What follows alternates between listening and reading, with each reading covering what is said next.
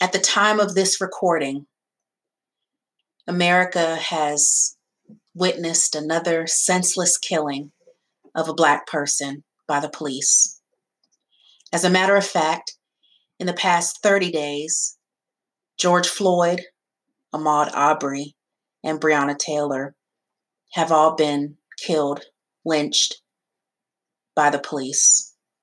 Today is a somber day in America, and a lot of people, especially Black Americans, are feeling down, are feeling the pressure. So I found it fitting to release my conversation with my good friend and social rights justice, Reverend Shania Leonard. And while our conversation deals mainly with their work in the queer community, we do talk about Blacks in this country. I hope that you'll listen to this conversation. I hope that you learn, and I hope that it prompts you to do something. Because frankly, I'm tired of the hashtags. I'm tired of the fruitless prayers. I'm tired of feeling this way. And we must do something to change. Let me tell you a little bit about my guest this week, Reverend Shania Leonard. Shania is a modern-day abolitionist, pastor, teacher, consultant, community activist, and justice warrior. Shania has been an ordained minister in the Presbyterian Church for over 12 years. A native of Philadelphia, they received their BA from the University of Pittsburgh and their Master's in Divinity from Pittsburgh Theological Seminary. They've been serving communities and congregations in various capacities for over 15 years. Pastor Leonard has done extensive work with urban areas to eradicate systemic oppression in the areas of race, gender, sexual orientation, and socioeconomic despair, and has spent time during international outreach in Africa, Mexico, and the Dominican Republic. Furthermore, they are also the moderator of the Pastors' Council for the Fellowship of Affirming Ministries, a global network of faith leaders and communities with an affirming theology. Shania believes that God has given them a burden for people whom others have disregarded, oppressed, forgotten, or simply don't even see. Shania's bio is much longer, and Shania has done many impressive things in their career. I encourage you to check out my website, atthetablewithbethruffin.com, to learn more about their work. I hope you enjoy this episode. Today's episode is brought to you by The Course of Your Dreams. So you've got some content you're ready to monetize, but you're not sure where to start? As a course creator in education for over 10 years, Tamika Washington has built courses and curriculum that engage leaders with a variety of tools to measure learning. Join her for her free webinar, The Course of Your Dreams, Make Money in Your Sleep, where you'll learn the 6 steps to creating an engaging, effective course that yields results for your learners. Text the word COURSE to 31996 to gain access. Again, text the word COURSE, that's COURSE,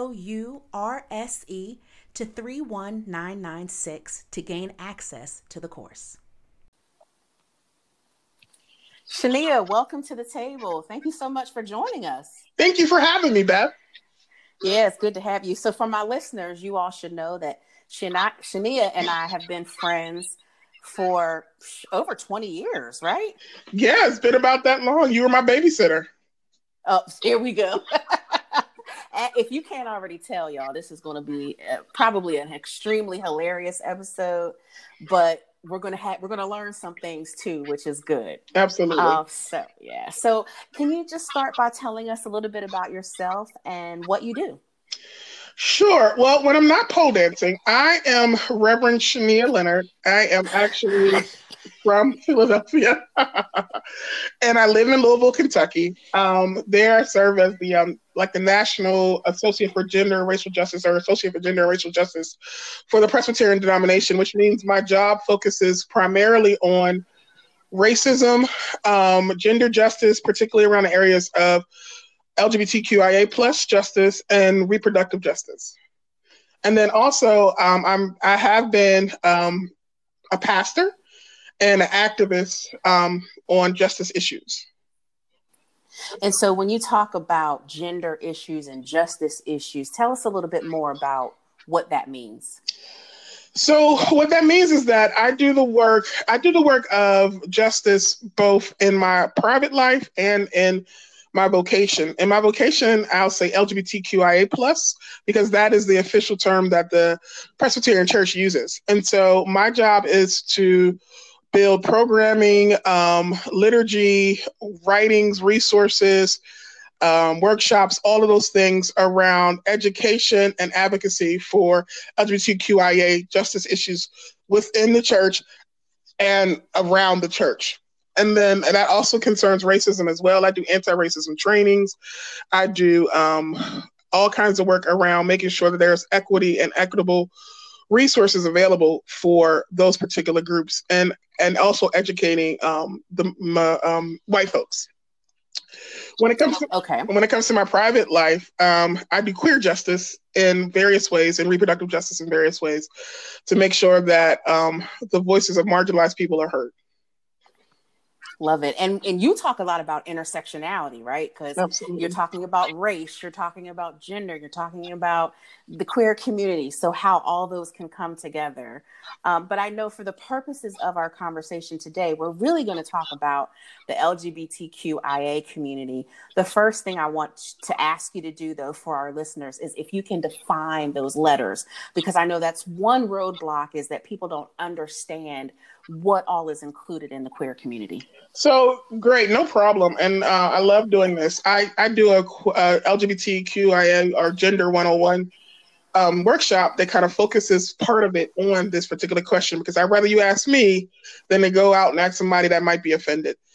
And so I will give you the top four letters that most people know, LGBT, although there are plenty of other letters for in ways in which people identify. And I want to just say first that they are identifying markers. They are the same way I identify as being Black, but they don't define who a person is. It's identification markers, but it does not define.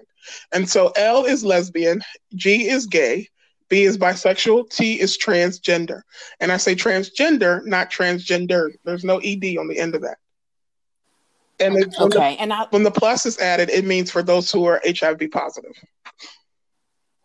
Oh, I never knew that. I always thought the plus was to include people who identify in other ways. No, that's a common misconception, but that's not what it is. Oh, that's great. Thank you for teaching us that. And I love what you say about this is how I identify, but it does not define me. Absolutely. And just because I'm one of these letters, that is not the only part of me, that I am built up of so many other things, right? Absolutely. I identify as a queer person, but I also a Black person. I'm also a pastor. I'm also so many other things. I'm also a child of parents. I'm also a surrogate parent of another person. I'm also a friend. I'm a sister. I'm so many things. I'm a lot of things that make up who I am, and no one of them by itself can define who I am. Mm-hmm. And I think that's important, which we're going to talk about a little bit later about how you can be an ally. But I think that's important to note is see people for the totality of who they are. Absolutely. Not just for a part of who they are. Absolutely. And what happens in someone's bedroom doesn't define who they are in all the other times of their lives. Right. But can we break that down, though? Because those letters don't even necessarily deal with the bedroom. Right. Right. We're taught this is. Go ahead. I was going to say, this is talking about how you feel, how you're attracted, how you identify. And a lot of times we do put kind of like sexual markers around it, but that's not the full story. Absolutely. It's not, especially I want to raise up for trans folks, trans and non-binary people. who exist in places that it's more about how they identify in their gender or lack thereof versus what happens in a sexual way. And an example of that is that you can be a trans person and be straight or heterosexual. Being trans has nothing to do with what happens in who you're attracted to, nor what happens in your bedroom. It's about how a person identifies who they are. Absolutely. All right. Listen, you've given us so much knowledge and we haven't even gotten into the official questions yet. So let's get started in the official questions. This is good. So, you know, of course, this is At the Table. We always talk about the table. And so the first question I always ask is, how do you define the table? Well, when you talk about what the table is and people always trying to get a seat at the table, when I think about that, I think about a table of influence and a table of power and a place where decisions are made. And so what's important is that when you're talking about getting a seat at the table, you're talking about places where equity and equality are central. And that's a place where twice too often in the history of this country and in the very present reality, people who are marginalized are often not a part of. And so decisions are made and things are happening that have to do with them, but don't involve them. Exactly. And so for your audience, which we'll just say the queer community, perfect.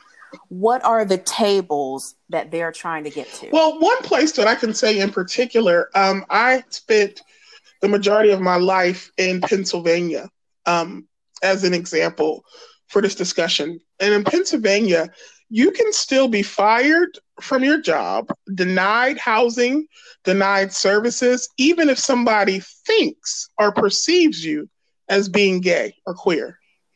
There is no statewide law against that type of discrimination. To me, that is laws and decisions being made for the queer community in which they have no say on how things should change or should affect them. That's one place where it's a necessity that queer folks have a seat at the table. Now, what happens is that type of issue gets caught up in bipartisanship and how people see or don't see how their faith evolves in decisions. But at the end of the day, it's injustice and it's bigotry. And it's a place where all people, if we are truly created equal, should have an equal voice in such type of dissonance. Mm-hmm. And so we kind of talk about, because we know that there are federal laws, mm-hmm. right? Like we know a few years ago, there were federal laws that opened up the definition of marriage that allowed people to have benefits, right?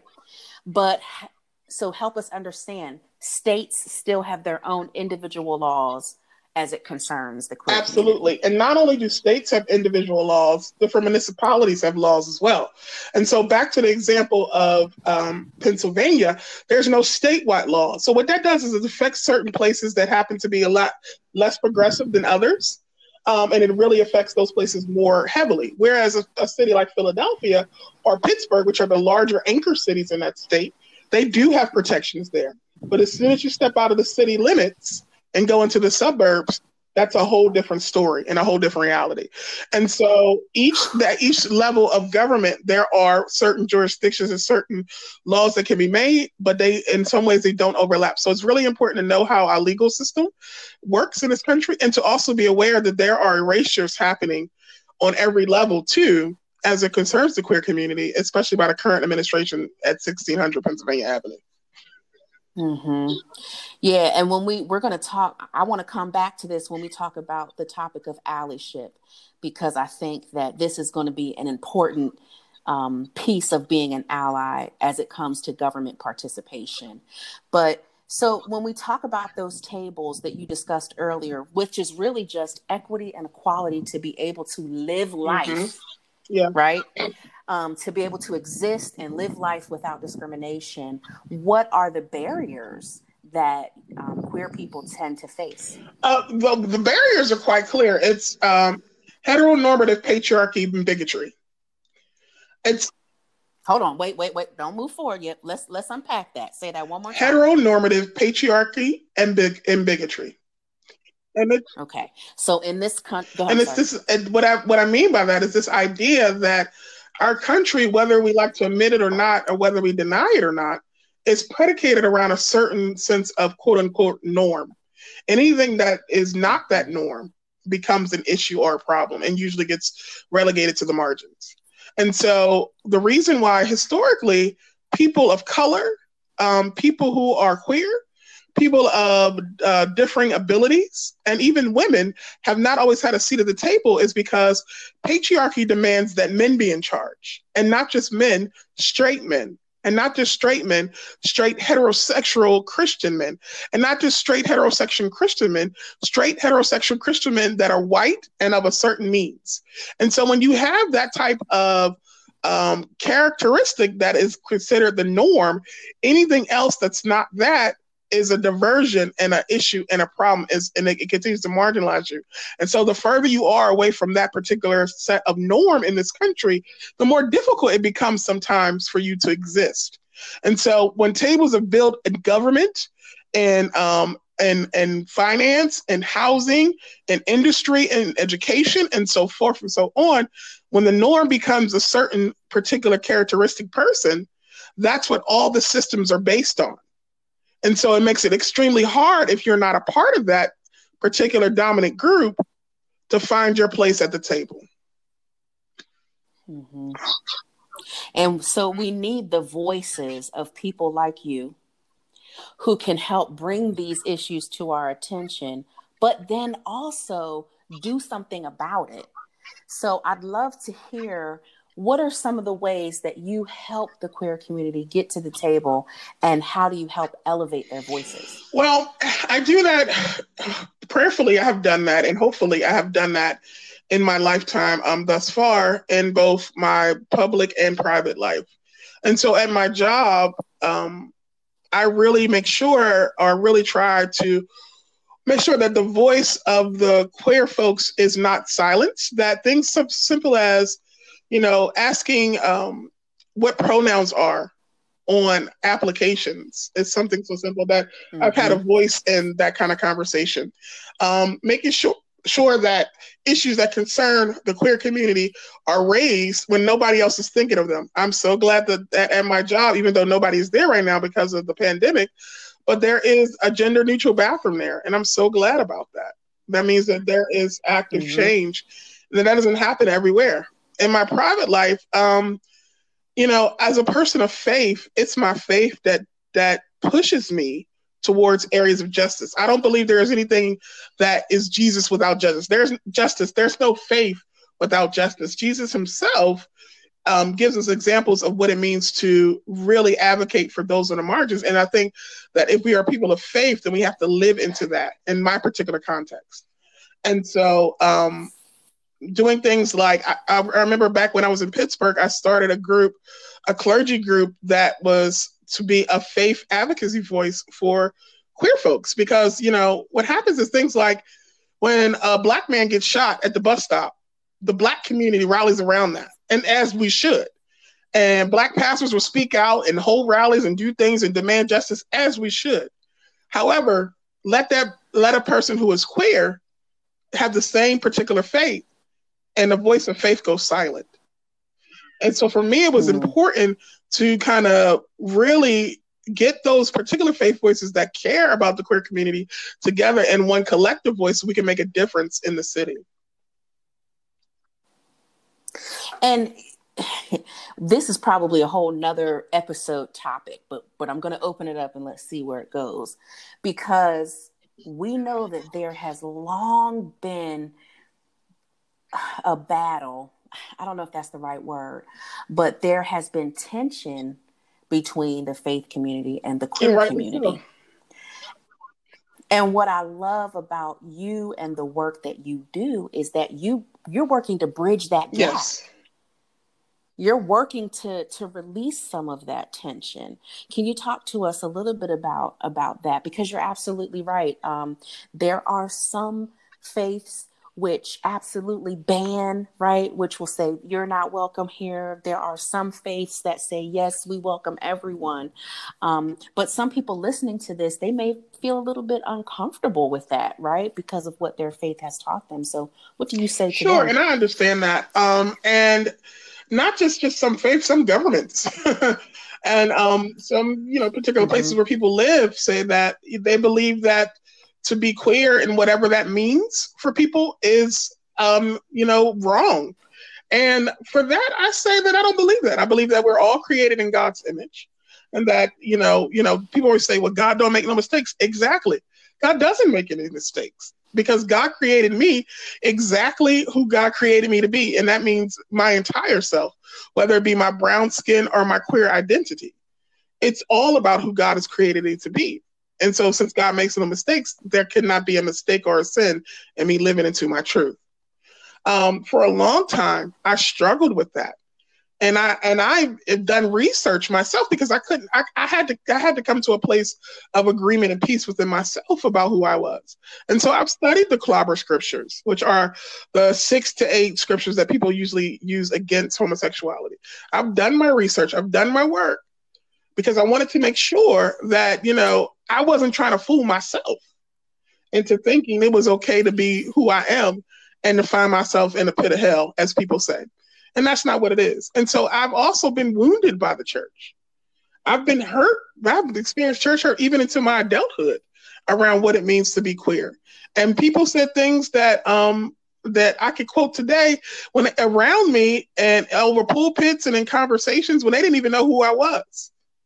I didn't even know. And so my goal in life is to say that just because, some folks believe that who I am, and it is not a lifestyle, it's an identity. Let me be clear about that. That who I am is something that keeps me from God. Part of my goal in life is to say that you don't own the rights to God. That my God loves me because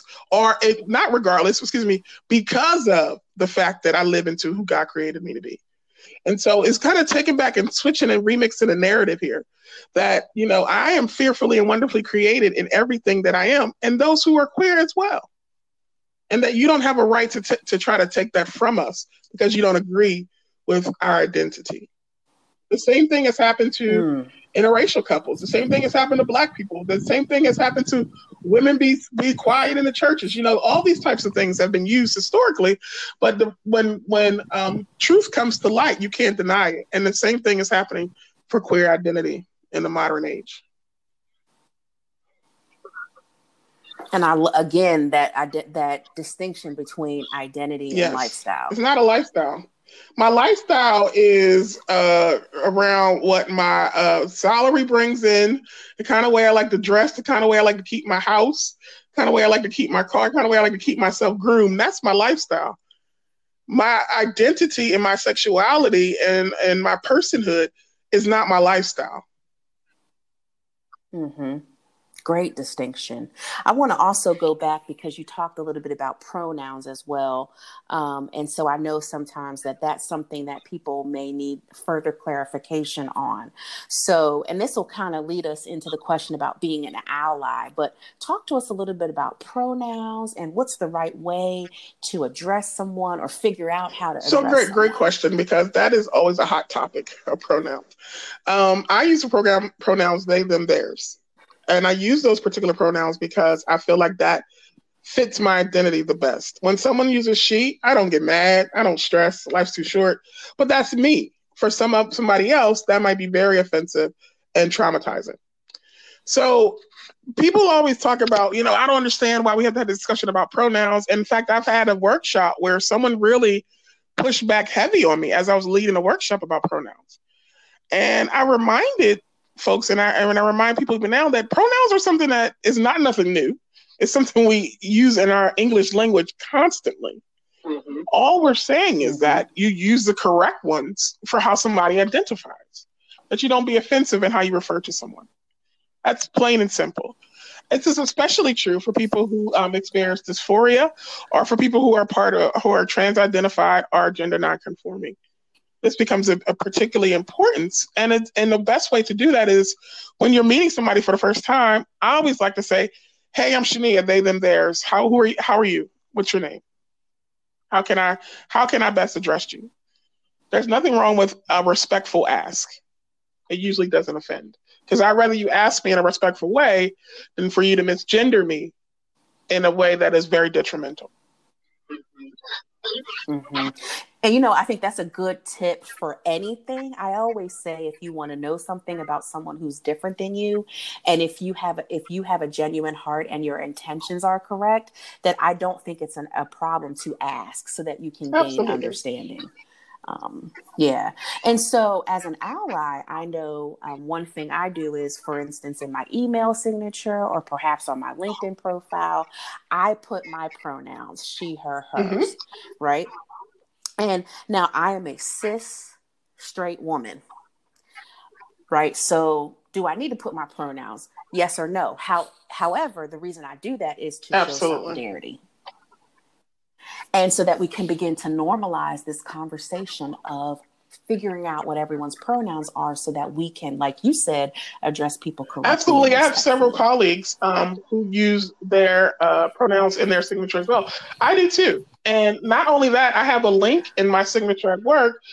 For those folks who don't understand, if you click on my pronouns, it takes you to a page that further explains the usage and why it's important. And that is a form of allyship. Wow, that's good. That type of solidarity is a quiet form of allyship that doesn't really require you to do much.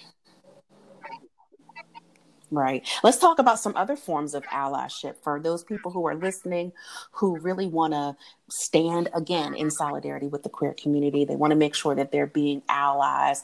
What are some tips, some things that I think, can get to them? For one, that's huge for me is, it's almost like, you know about love languages, and everyone knows about the five basic love languages that folks really talk about. Well, mm-hmm. for me, I like to add two. So I think there's more than five. And one of the ones that I add is how you talk about me, how you represent me when I'm not there. For me, that's a love language. And so when we talk about that in the context of allyship, it's how do you really engage on the topic of queerness when there are no queer people in the room? Think about when you sit around the table with your relatives at holidays or at Sunday dinner, and there's an off-color joke made. Do you engage it in a way that is positive or negative? Do you ignore it? Do you stop it in its tracks? What do you do? That's one of the ways. That's a basic way of really speaking truth to power, or speaking truth to really negativity and bigotry, and being an ally, even when nobody is around that is a part of that community. That's super important, because that's how the stuff starts at home. I've heard kids say things like, "Oh, that's so gay." Well, where are you getting that from if you're seven? If you're seven, mm-hmm. where are you getting that from? You're getting that from home. And you're getting that from peers. And the way in which we can combat that is to have conversations around our homes and around tables where people we love have conversations and make jokes. Especially number two is like really having conversations with your kids about equity, inequality, and inclusivity. And what does it mean to start your kids off in a way that is loving and open to all people? That's another way in which we can do that. And then the third way is to do something to support queer people who are trying to make a difference when it comes to justice issues. I have tons of allies for the work I've done over the years, straight, and some people who are queer who just don't want to be identified. And one of the ways in which they've stepped up to help the work that I've done is to do the work in the background. They've supported me by coming to rallies. They've supported by giving. They've supported by letter writing. They've supported by showing up in other ways, or even making connections, because they are in a seat of power that can connect me to someone that can make a difference. And so things like that matter mm-hmm. and when it comes to allyship. And I say that because in some ways this is a part of the modern day civil rights movement. And if you look back to our predecessor of civil rights movements in the 50s and 60s, none of that work could have been done effectively without the help of allyship, point blank, hands down. Yeah. You needed allies. Yes. And it is the same thing and true for today. Wonderful. What about, I want to also talk about from a legislative process, from a voting process, because as you mentioned, there are federal laws, there are state laws, there are municipal laws. So how do people get involved? Your vote matters. If you're voting for a candidate who you know is against the issues or against the queer community and issues that affect the queer community, how are you casting your vote? Your vote determines where you put your allegiance. And so I would caution people to really do their research before you do a straight party vote, or to really just vote because somebody else is doing it. Really examine, if you're going to be an ally, where does this person stand on the issues? That's where your vote matters. And if there's something on the ballot that concerns the queer community, really make sure that your voice is heard. How can you share with others around that issue? Or how can you not only just go into the booth, but make sure that others, when they go into the booth, or however it is you vote, how are they making sure that they're voting in a way that's not only progressive, but inclusive of all God's people? Wonderful. Shania, thank you so much for joining me. My pleasure. Thank you for having me. And thank you for all of the knowledge you dropped. I think we can all walk away from this conversation a little bit smarter. We have some tools on how we can stand in solidarity with our queer brothers and sisters, as can I always pause like you on to that? Say. Shania, can I encourage you or offer you to use the term queer siblings? Because not everybody identifies as brothers and sisters. I love it. See, we're learning even to the very end of this podcast. Thank you. So yes, and giving us tips on how we stand in solidarity with our queer siblings. I love that. Shania, for anyone who would like to get in touch with you or learn more about the work that you're doing, what's the best way? The best way they can contact me is to, my easiest email is my work email, Shania, Shania .Leonard, my last name, Leonard, at pcusa.org. And also, you can find me on Facebook, Instagram, I'm around. Twitter, Judah Fellowship is the church that I started and pastored in Pittsburgh, but it's also a church I'm still connected to. And currently, during this pandemic, I'm still pastoring. So feel free to contact me through Judah Fellowship in Pittsburgh as well. Or like I said, my email is shania.leonard@peaceusa.org. Thank you. Again, thank you for joining us at the table. You. And for our listeners, thank you for listening, and we'll talk about it. Bye, everybody. Next